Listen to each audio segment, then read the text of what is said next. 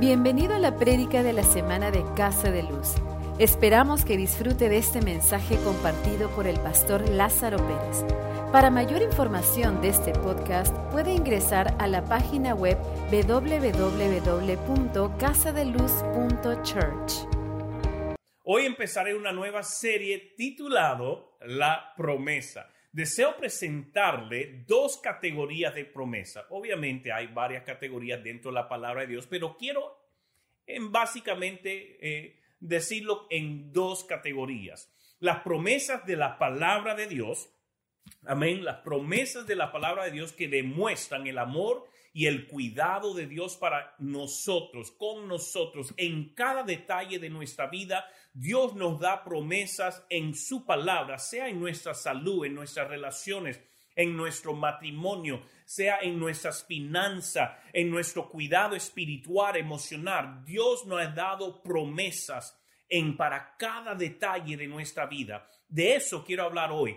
Pero el segundo de que quiero hablar y en lo que nos vamos a enfocar la mayoría de esta serie, que son las promesas de propósito y significado de nuestra vida. Hablaremos de lo inesperado de la promesa, proteger la promesa, el proceso de la promesa, perseverar en la promesa, la recompensa de la promesa. De eso es lo que nos vamos a enfocar la mayoría de esta serie que estamos comenzando hoy. Pero antes de entrar a la palabra de hoy, quiero definir qué es una promesa. ¿Qué es una promesa? Usted me puede seguir en las notas que puede conseguir en nuestra página de web o dentro de los comentarios de, de la plataforma que esté usando. Promesa es la expresión de la voluntad de hacer algo por alguien o de cumplir con un cierto sacrificio en caso de conseguir algún logro. Se lo repito, una promesa es la expresión de la voluntad de hacer algo por alguien o de cumplir con un cierto sacrificio en caso de conseguir algún logro. Es posible asociar una promesa a un juramento. El compromiso adquirido por quien promete es un compromiso de palabra, donde la persona empeña su honor o dignidad yo empeño mi honor y mi dignidad al hacer una promesa que cumpliré en lo que yo he pactado, en, cumplir en este compromiso, en esta relación. Dios nos ha creado a cada uno para cargar y revelar sus promesas al mundo. Su promesa, Él desea que nosotros las revelemos al mundo. La mayoría lastimosamente no lo creemos y mucho menos las experimentamos.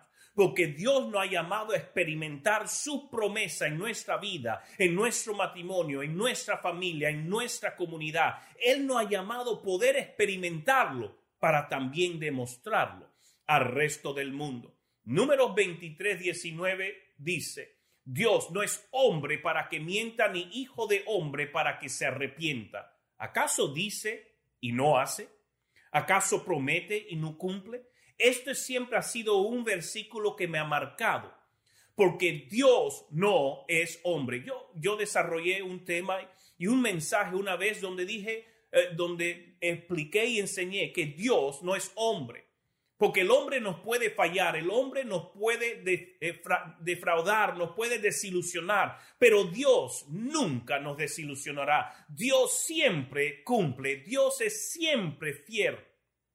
Dios no es hombre para que mienta, ni hijo de hombre para que se arrepienta. Como dice el versículo, ¿acaso dice y no hace? ¿Acaso promete y no cumple? Les pregunto, ¿Cuántas de las más de siete mil promesas que Dios ha hecho y documentado en la Biblia puedes nombrar? Si Él ha puesto más de siete mil promesas y han sido documentadas en esta Biblia, en la Biblia, en la palabra de Dios, han sido documentadas más de siete mil promesas para ti, para mí, para toda la humanidad. ¿Cuántas puedes nombrar? ¿Cuántas te sabes? La mayoría de las personas les cuesta nombrar más de unas poquitas, lo cual es realmente triste. No es necesario que haya memorizado toda la Biblia para saber más, lo mínimo, 100, sino más promesas. Porque de siete mil que aprendamos 100, yo le digo, es una fracción, es como un granito de arena. Pero si pudiéramos al menos poder rodearnos con 100 promesas de Dios para nuestra vida en las diferentes áreas de nuestra vida, marcaría una gran diferencia en cómo vamos y caminamos y vivimos en este mundo. No es necesario nuevamente de que yo me tenga que aprender la Biblia de, de, de, de de un extremo al otro, de haberlo memorizado todo, no, porque la palabra resalta y hay promesas que los impregnan de vida y dicen, ese es el corazón, esa es la voluntad de mi Padre, de Dios para mi vida. Nos marcan, nos fortalecen, nos afirman, son lo que nos sostienen en tiempos de tormenta, son, es su palabra que nos levanta y nos puede mantener enfocado para poder seguir avanzando. ¿Por qué debemos conocer y recordar las promesas que Dios nos hizo? Les digo el por qué. Cuando no conoces las promesas de Dios, te preocupas por todo. Cuando usted no tiene en claro lo que Dios ha prometido hacer por ti, todo te preocupa. Cuando no sabes lo que Dios ha acordado cuidar en tu vida, piensas que la responsabilidad de todo recae directamente sobre tus hombros y por lo tanto lo que tiendes a hacer es preocuparte, estresarte, inquietarte, arrebatarte y causar que tú y los que te rodean sean miserables. Cuando uno no conoce lo que Dios nos ha prometido, todo nos carga. Nos convertimos personas tan estresadas que nos ponemos hasta iracundo porque queremos tratar de resolver el problema y resolverlo todo cuando hay cosas que Dios no ha prometido. Y lo que tenemos que hacer es reposar en lo que no podemos controlar, pero Dios prometió, es reposar en su presencia. Algunas promesas de Dios para que comiences así a, a mojarte el apetito y que quieras buscar más y más. Les voy a dar cinco, sí, son miles, pero les quiero animar con estas cinco áreas o categorías. Mire, Dios es consciente y le importa todo lo que atraviesas en tu vida. Dios es consciente y le importa todo lo que atraviesas en tu vida. Mateo 6, 25 al 31 nos pinta una fotografía tan hermosa, tan linda de cómo Dios desea cuidar de cada detalle de nuestra vida. Otro es que Dios cuida de todo lo que nos produce ansiedad. So, si hay algo que nos quiere producir ansiedad, él tiene promesa para nosotros, lo podemos encontrar en Primera de Pedro 5, 7. Búsquelo, no se lo estoy dando, les quiero mojar el apetito nada más. Búsquelo usted, encuentre las notas, ahí usted va a poder seguirme o escriba. Le doy otra. Dios te ama incondicionalmente. No hay nada que tú puedas hacer que vaya a causar que Dios te ame menos. Pero pastor, tú no sabes lo que yo he hecho. Yo me he portado tan mal. Yo he hecho cosas tan horribles. Déjeme decirte, Dios te ama incondicionalmente.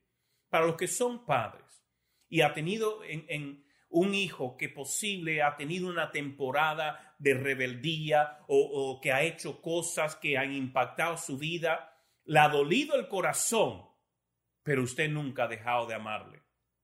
Porque un buen padre ama a sus hijos incondicionalmente. Podemos ver el corazón de Dios hacia nosotros en Romanos 8, 38 y 39, donde dice, nada nos separará de su amor, porque su amor por nosotros es incondicional.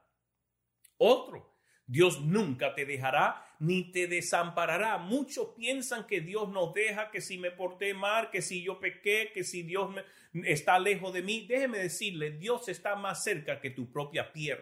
Pero somos nosotros que nos enfriamos y escogemos no escucharle o verle o sentirle, pero Dios está ahí contigo en este momento. No me importa lo que usted sienta que haya hecho, cuán mal usted se sienta. Dios le ama y Él está ahí. Él prometió en Hebreos 13:5. Anote, Hebreos 13:5, Él prometió nunca desampararnos, siempre estar con nosotros. Me lo dejo con una más así, para que usted vea que en cada área de nuestra vida tenemos promesas a cual agarrarnos. Y eso nada más que cinco de más de siete mil.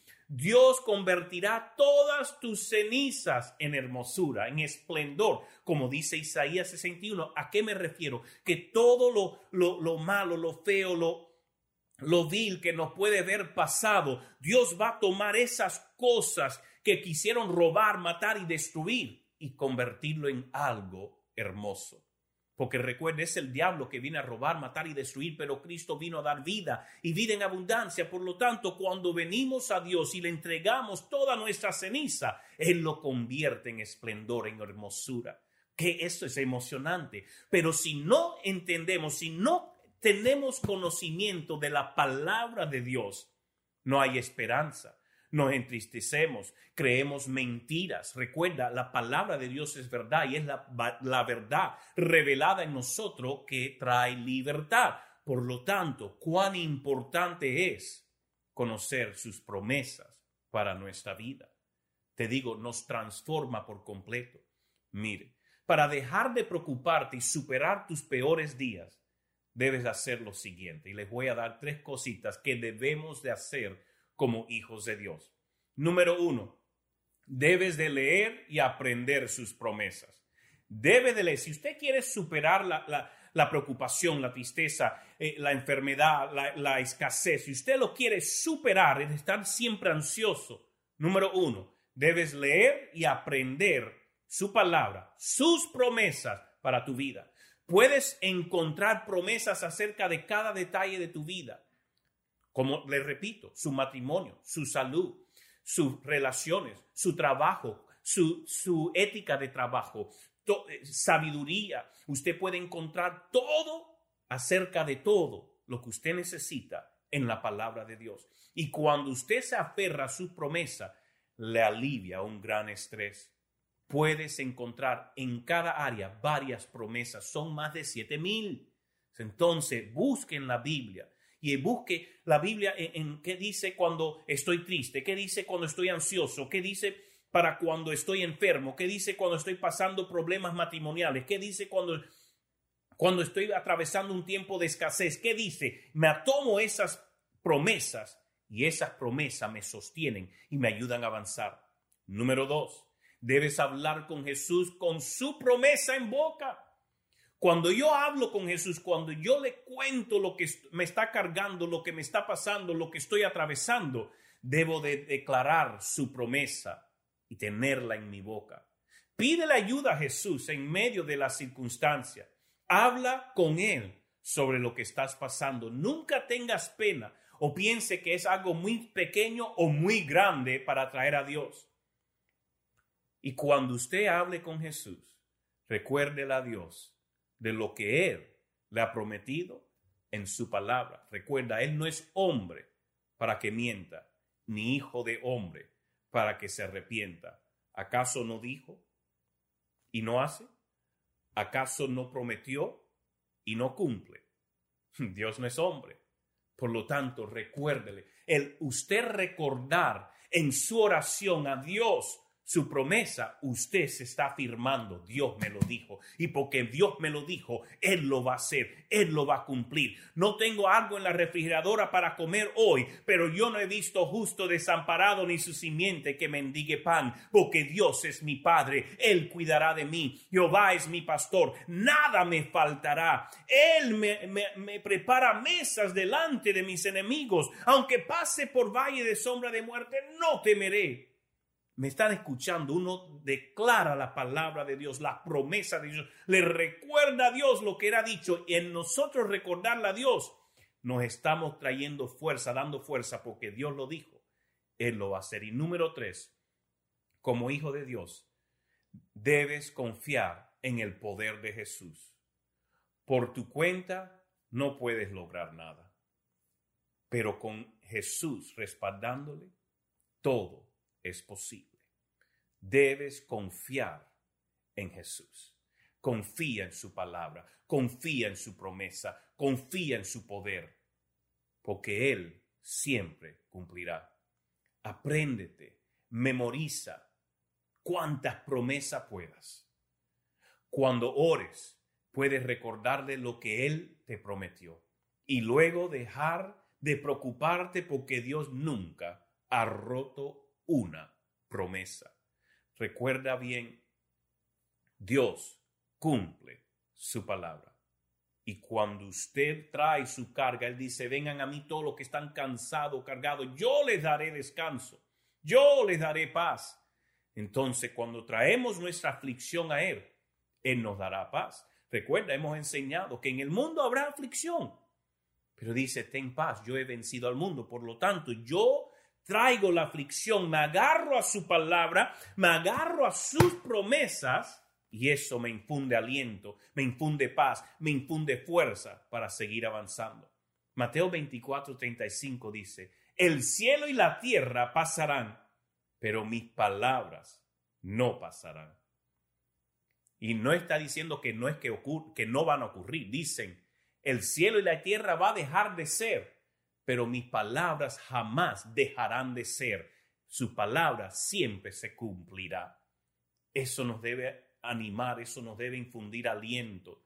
Hoy me he enfocado en animarles a escudriñar la palabra de Dios y sumergirse o sumergirse en conocer la promesa de Dios que cuidan y guían cada detalle de su vida. Porque como le he dicho, hay una promesa de Dios para cada detalle de su vida.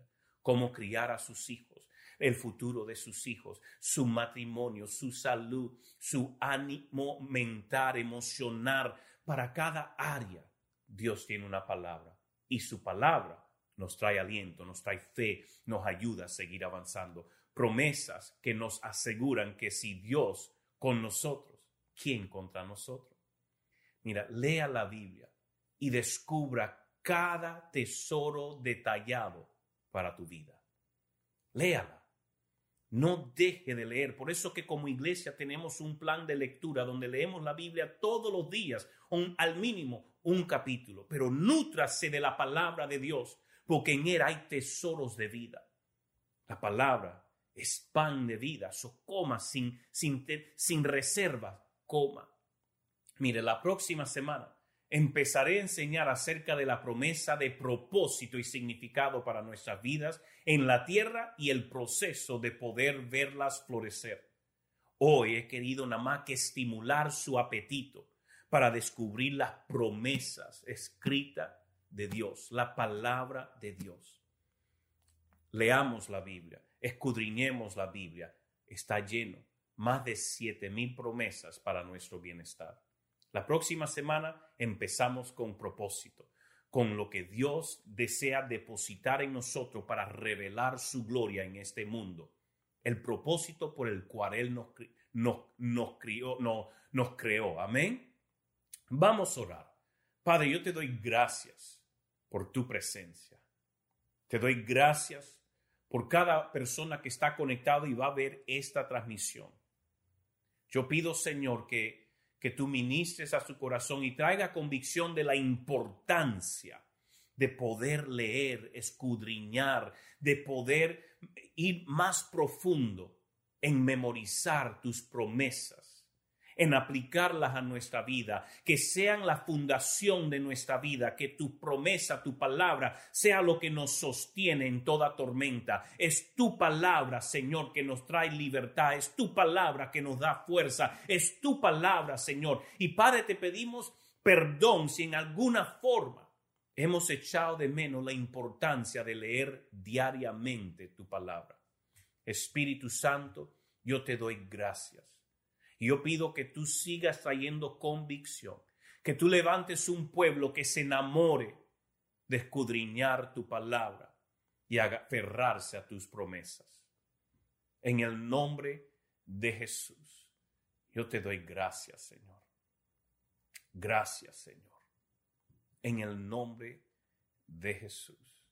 Vamos, haga conciencia de su presencia y permita que Espíritu Santo en este momento ministre a su corazón que traiga convicción de empezar a leer la Biblia todos los días para escudriñar y extraer promesas que les van a guiar, les van a sostener, les van a impulsar hacia adelante. Que cuando el enemigo quiera entrar como tormenta, usted va a estar sobre la peña, la roca firme que es Jesucristo.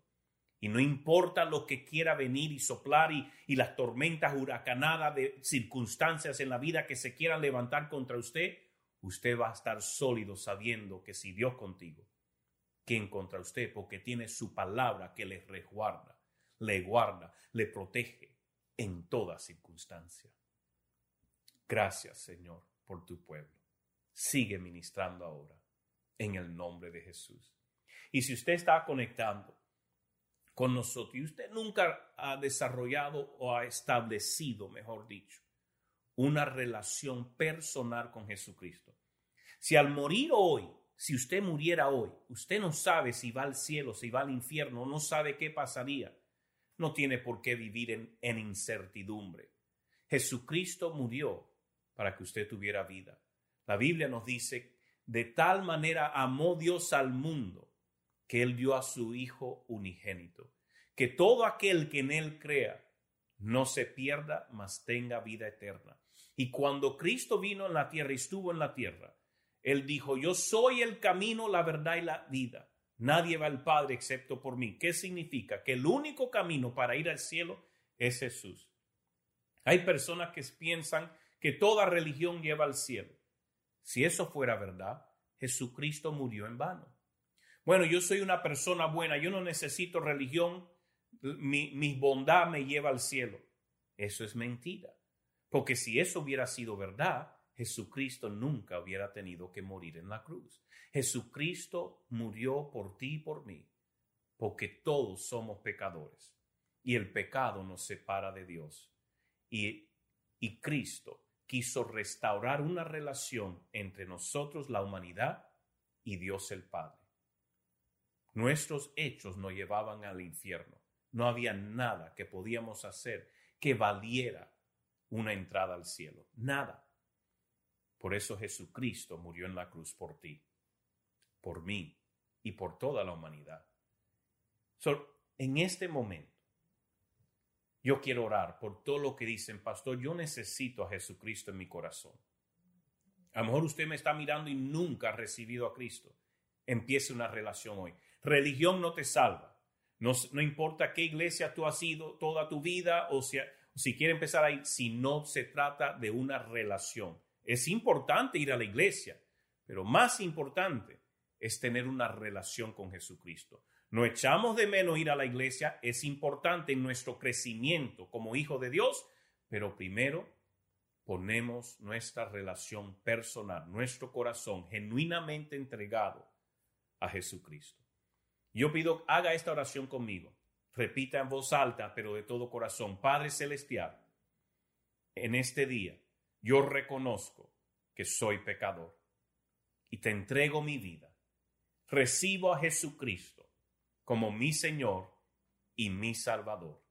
Espíritu Santo, lléname y ayúdame a vivir cada día para cumplir el propósito por el cual me has creado. En el nombre de Jesús. Amén. Gracias por escuchar el mensaje de la semana. Este mensaje también lo puede encontrar en nuestro canal de YouTube y en nuestra página de Facebook Casa de Luz. Hasta la próxima semana. Dios lo bendiga.